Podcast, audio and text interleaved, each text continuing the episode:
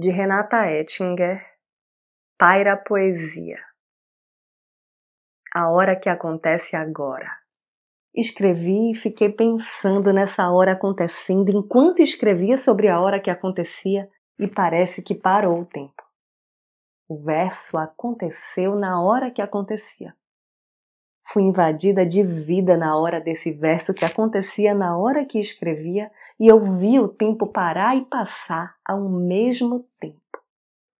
Na entrelinha do verso, de segundo que aconteceu na hora que acontecia, eu vi pairar no ar a poesia.